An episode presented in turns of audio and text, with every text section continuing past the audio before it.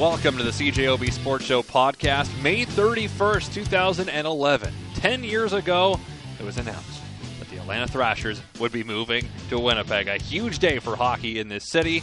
And to talk about it, our sports director Kelly Moore talked to the commissioner of the NHL, Gary Bettman, as well as assistant general manager of the Winnipeg Jets, Craig Heisinger. You'll hear both of those conversations just ahead on the podcast. Ten years ago, today, May 31st, 2011, it was announced that the NHL would be coming back to Winnipeg.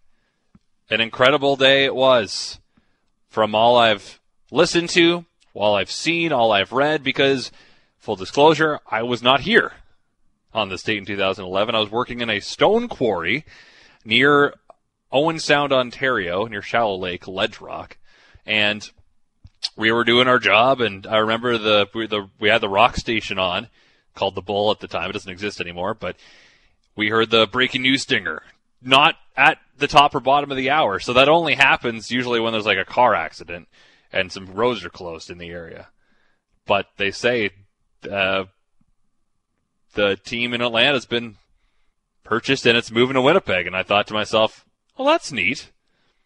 Because I'd done a history project in grade 10 on the Winnipeg Jets. Not ever thinking I'd ever end up here. And when I heard the news they're coming to Winnipeg, that's cool. But then they weren't very good for a few years. I always thought it'd be nice to see them do well just because the crowd loved them. Seemed like they really cared about the team. But again, it never crossed my mind for one second that I'd end up in Winnipeg until basically the time I found out, hey, do you want to interview for this job? And I'm like, oh, sure, Winnipeg, why not? And here we are, 10 years later, in the city of Winnipeg, and the Jets are going to be playing hockey in June, starting Wednesday. But in the meantime, let us look back on this big anniversary. We've got conversations for you today, some clips from people that know very much the history of the hockey club in the city, and we will start our look back with a conversation with a man who people in the peg, I'm sure, have mixed feelings about, and that's Commissioner Gary Bettman, in charge of the league when the 1.0 Jets left town and remaining in charge when the second iteration arrived. CJOB Sports Director Kelly Moore had the chance to chat with the commission about that fateful day 10 years ago and the events that led up to it. First off, Commissioner Bettman, thank you for doing this. I know you are extremely busy these days, uh, but if you could, can you flash back to this day 10 years ago and, and tell us what you remember of it from when you left for Winnipeg and when you arrived in our city? Well, you know, you're asking a great question, but we've got to back up a little bit. Uh, Mark Chipman had been talking to me for years about the possibility of bringing the team back to Winnipeg. And he and David Thomson were committed to doing everything possible to make that happen. And it was a combination of having an updated arena. It was also a combination, I think Mark would tell you this, having a new economic system to the league so markets like Winnipeg could be competitive, not just survive. Uh, and the energy that was emanating from Winnipeg leading up to the announcement, particularly from the individuals I was dealing with, was palpable. I remember flying in the morning of the announcement, uh, the buzz, the excitement from everybody we saw, whether it was the police officers or people, you know, who we came in contact who were working in the arena. Uh, everybody was literally on cloud nine. It looked like people were walking on air, and it, you could feel it. And it was fun to do, and it was also exciting to me because we wanted to bring a team back to Winnipeg. Well, it uh, certainly uh, was felt by all the citizens in this city and province as well, Commissioner. You mentioned that uh, you know this process did not start overnight, and and these arrangements are never ever easy. They are sometimes complicated. So from that aspect, when did the exact process start, and do you remember any kind of highlights or lowlights along the way? Because you know, let's face it, Winnipeg had had a couple of false starts before this. You, you know, it, it was really a question of getting acquainted with Mark after we came back from the year long work stoppage, Mark came to see me. and he he was very focused on what we had accomplished in collective bargaining. Uh, without which, according to him, he wouldn't be in my office visiting and even suggesting we were bringing a team back. He said, "But with the system we now have in place, we can make it here in Winnipeg. We've got an arena. You're going to have strong ownership." And we've got great fans. This team will be supported.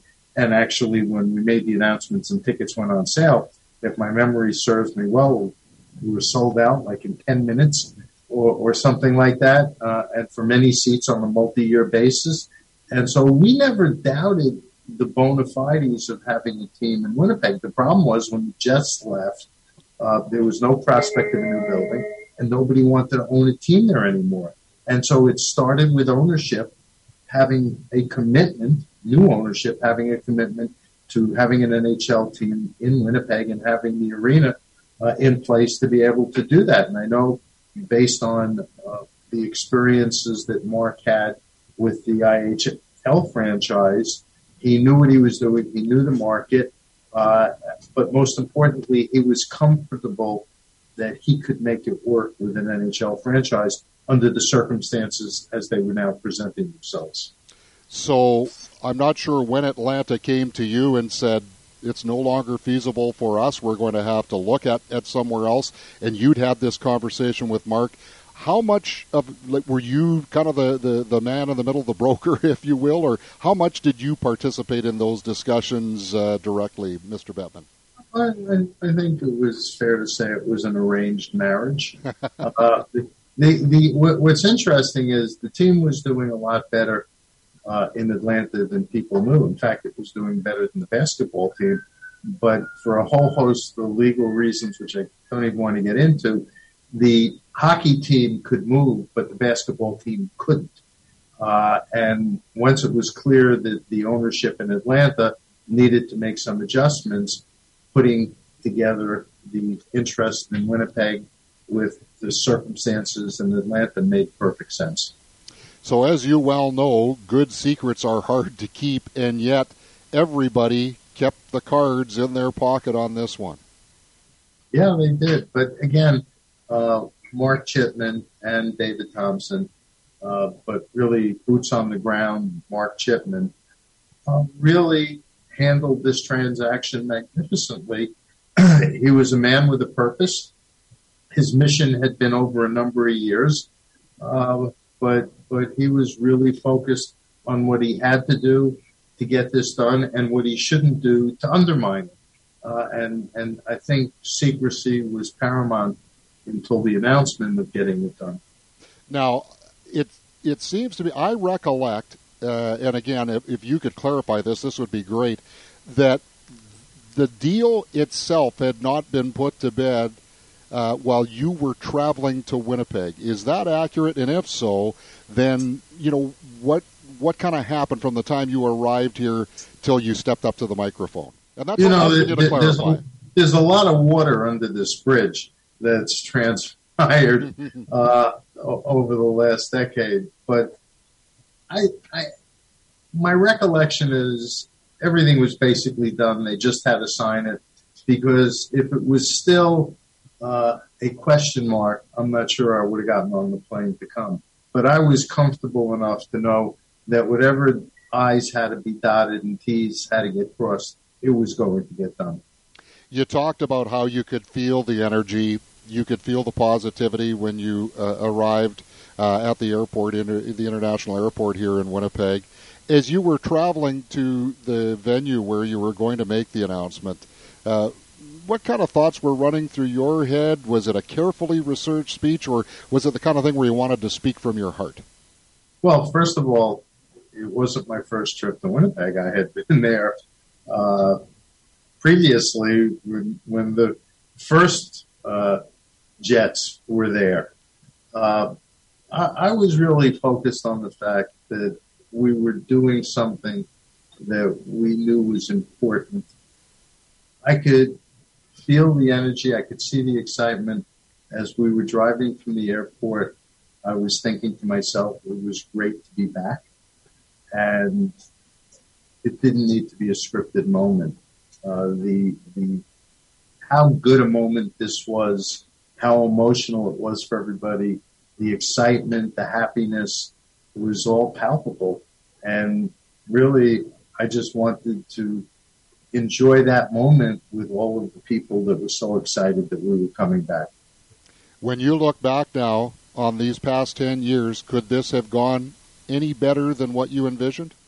Well, I think the, the fans uh, of the Jets would tell you a Stanley Cup would be a, a, a nice way to celebrate the return. But in terms of how this organization has been run, uh, how much a part of the community the Jets are. The stewardship by Mark Chipman and David Thomson has been as good as we could have hoped for. But perhaps most importantly, the fans have been sensational. Everything that Mark told us they were going to be, and even more. I remember being for the first game on opening night, and you you could just feel it, you could see it it was ha- this was a big deal for a city, particularly a city like Winnipeg that missed having NHL hockey, and and it was really an honor and a privilege to be in a position to bring a team back. Yeah, when did you arrive for that game against the Montreal Canadiens? Because of course, you know there was the NHL fanfare that was held for the two or three days leading up to that. Uh, Commissioner Bettman, it was amazing the atmosphere and the energy in this city we, we were we were chronicling it and following it in the media. I think I flew in that day, and and it it was it was like riding a wave. I mean, it was that energized. Yeah, so I guess you're not surprised at all that when the game ended against Edmonton the other night at 1:06 a.m. locally, that uh, an hour later cars were still circling around the arena honking their horns. I, I was I was watching the game on Eastern time, uh, and and it was remarkable to see. My only regret is that the building wasn't full with the fans. I mean, we're living in in times that are challenging and not normal, and health and safety throughout the last 14 months has been paramount. Uh, but my my guess is people in Winnipeg were glued to their radios or their televisions or their phones watching the game, and, and it was truly a great moment for the fans and the franchise. Commissioner, thank you for this. Very much appreciative of your time, knowing how limited it is. Uh, happy to be with you. Everybody should stay safe and be healthy. I know it's a difficult time, uh, but hopefully, following the Jets can give everybody a sense of unity and normalcy. Be well.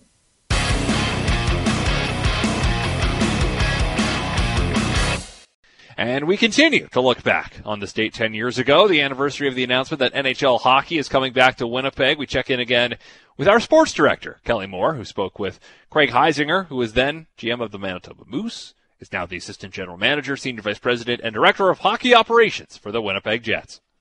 Well, 10 years ago, Craig Heisinger, I'll bet, well, I don't know if you'd be any busier than you are these days, but, uh, can you go back to that magical spring of 2011 and uh, the uh, whether it was the weeks, the days, or the months that led up to May 31st of 2011? Well, I I, I think for us uh, in hockey ops, it was more years than it was weeks, months, or days. Um, I mean, it it was kind of always on the on the I don't know the back burner, and it, it moved to the front burner there um, quite quite quickly. Um, I mean, I think there was more outward positivity than maybe there was inward positivity at, at certain periods of time. I mean, I certainly wasn't ever a believer that the NHL was coming back to Winnipeg, and I've stated that many times, and probably never really bought into it till the till the that day when when uh, everything got finalized in the morning, and it certainly wasn't done it certainly wasn't done the night before. So um, that that's what you think about, and and you know what in, what ensued after the the relocation of of Atlanta to Winnipeg, uh, the Moose to St. John's, uh, just just everything. I mean, that's probably two years prior to that, and and three years after that. That five year span is is time that it's even hard to recollect what what happened in that time disband because it was an awful lot. Yeah, because at the time it should also be remembered you were the general manager of the Manitoba Moose. You were heading up the hockey operation at that time for True North Sports and Entertainment.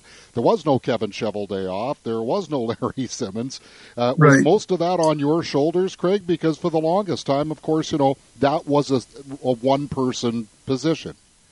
Yeah, I mean everything was everything was hockey was flowing through either myself or Mark. That that was that was for sure. Um, um, and it, it, it didn't take us long to get support in, in, in place. But yeah, there's there's no doubt for the six months leading up until May 31st was when things really started to heat up, and and obviously there was there was deadlines that you yeah, that you face at that time on the NHL's uh, critical dates calendar that decisions had to be made uh, with with some input from us. So yeah, there was there was there was lots going on. I mean, you you you get through it or you look at your daily list, not your weekly or monthly list, because it was pretty daunting. If you could get through one day at a time, you were in pretty good shape. Now, you mentioned that, you know, it didn't become confirmed reality for you till the day that all the announcements were made. But would was there ever a point, whether it was a, a week, two days, three days, or whatever, that you would allow yourself to actually, you know, you let your guard down and say, "Hey, this is happening. It's it's going to happen." Yeah.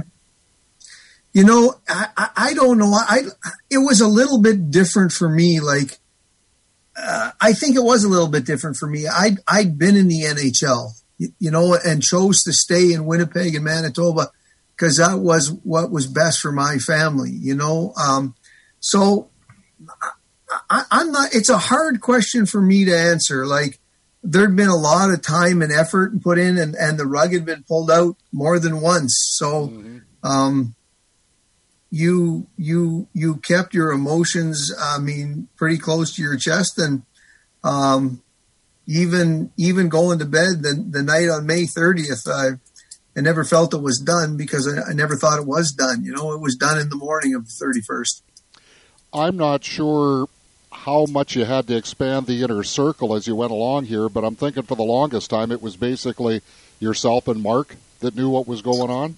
Yeah it was it was a it was it was a tight circle. I mean there's obviously you know jim ludlow played a big part in it. John Olfert played a big part in it. I mean there there's there Norva Riddell there's there's lots of people that that that that played a part in it but it was that it was that same group that was doing all those same things with the moose sales and marketing and and in legal affairs and and, and all those things with the moose that um, were doing all the jet stuff at that time. So it was a tight inner circle. I mean, we're we're we're we're pretty good at at, at, at keeping water out of the boat at the best of times, and and um, and we did a good job there too. Yeah, you certainly did. I was just going to say, you or Mark have never had difficulties uh, keeping a secret, and I think you can say the same thing for the organization. But was there ever any time, Craig, where you wanted to, maybe not you, but you know, in conversations with everybody, where uh, the the information you know slipped out, whether it was a conversation around a loved one or you know you were you know out in the middle of somewhere. There weren't Zoom calls like there are now, so a lot of it was No. telephone and, and that. You know. No, I, I I never really felt the obligation or the inclination to share it with anybody. No. Yeah, yeah. Even though you knew how excited and and how it was ramping up in this city. I mean, it was it was pretty crazy before the before the day. people had been disappointed before. You know, the Jets had left once before. You know, there was lots of speculation that Arizona might wind up back here. There was all kinds of speculation over the years. So, um, any any more false hope wasn't going to do anybody any good. So it was it was best that the way the story came out that everything was factual and it and it was and it was ready to go. Can you share when the the deal was? How many days in advance of May thirty first, or was it like the night before that it actually became uh, an arrangement and and you know it was it was going to take place? It, it was it was my opinion that it was finalized the morning of May 31st. Um, I, when when when Mr. Bettman was leaving uh, Teterboro uh, the morning of May 31st to fly for the press conference, my recollection is that it wasn't completed at that point. So even though everybody was gearing Uh, he, up for this he, major he, he was he was it, he was coming, but and it was like it better be finalized when I get there type thing. how intense was that? Well, I think it was a lot more intense for Mark than it was for me, um, and um, obviously they were they they were in in the inner circle working out the details. But I think Mark was confident it would get done, but it but it, my recollection is it wasn't done till that morning. What do you remember about that day, uh, Zing? Is there anything in particular uh, that happened during that day that has stood out with you ten years later? that day um I, I don't know i would probably say the thing that stood out for me i think is that yeah, I, I- think it would be that my parents were there um i think that's what would stand out because you know i remember the horrific look in their eyes when I told them out of high school I was going to give hockey a try. Um, and like that just didn't resonate with them. That just wasn't a job. And I had promised them that I would just give it three years and see if I could make a run at it. If I if it didn't work out, I wasn't going to be a gypsy. I wasn't going to bounce all over. I was going to give it three years and see if it worked out. So I guess from a selfish point of view, it was a culmination of it worked out. Yeah, yeah. But the days that followed, uh, you know, of course, there was the drive to thirteen thousand and and those sort of things. Was there ever even a sliver of doubt in the organization's mind that that would not be accomplished? You know, for all the, the season ticket drive. Yeah, you know what? I, I don't I don't know and I don't think so because the only drive I took after that was to Atlanta and back in the equipment truck. So uh, I don't know. Like that that was that was a little different for me. Um, I think everybody it, it was it was easy to say yeah I'm going to buy tickets. It's harder to put down a deposit. Um, but but but people stepped up and and that, and that was a good thing. And I mean we're you know coming out of coming out of the pandemic we're probably going to face the same thing. Yeah, true enough. Yeah. Just as we get ready to wrap this up here, as a native Winnipegger, as someone who grew up and has lived in this city forever, you talked about, you know, what it meant to have your mom and dad there for that announcement. Do you think that this has had the effect on Winnipeg? I mean, the extra pep in the step, the puffing out of the chest, the the the feeling that you know this city, this province is back in the National Hockey League. Uh, do you think that has been accomplished with, with all that's been done in these last ten years? Yeah, I, I, I absolutely, I absolutely do. Um, but it would be remiss to me to say, and I could say this to you, that the past 10 years have no chance to happen without the previous 15 of the Manitoba Moose. And people that think differently are beyond naive because that set the foundation of a new building, a good organization, and one that earned the respect of the National Hockey League. And nothing ever will change my mind on that. Well, thank you very much for listening to the CJOB Sports Show podcast. If you like what you heard, guess what?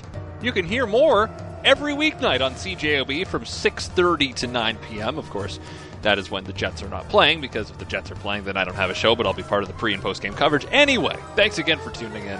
Subscribe if you'd like.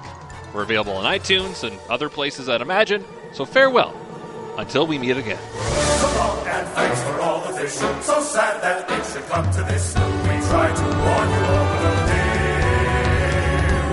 You may not share our intellect, which might explain your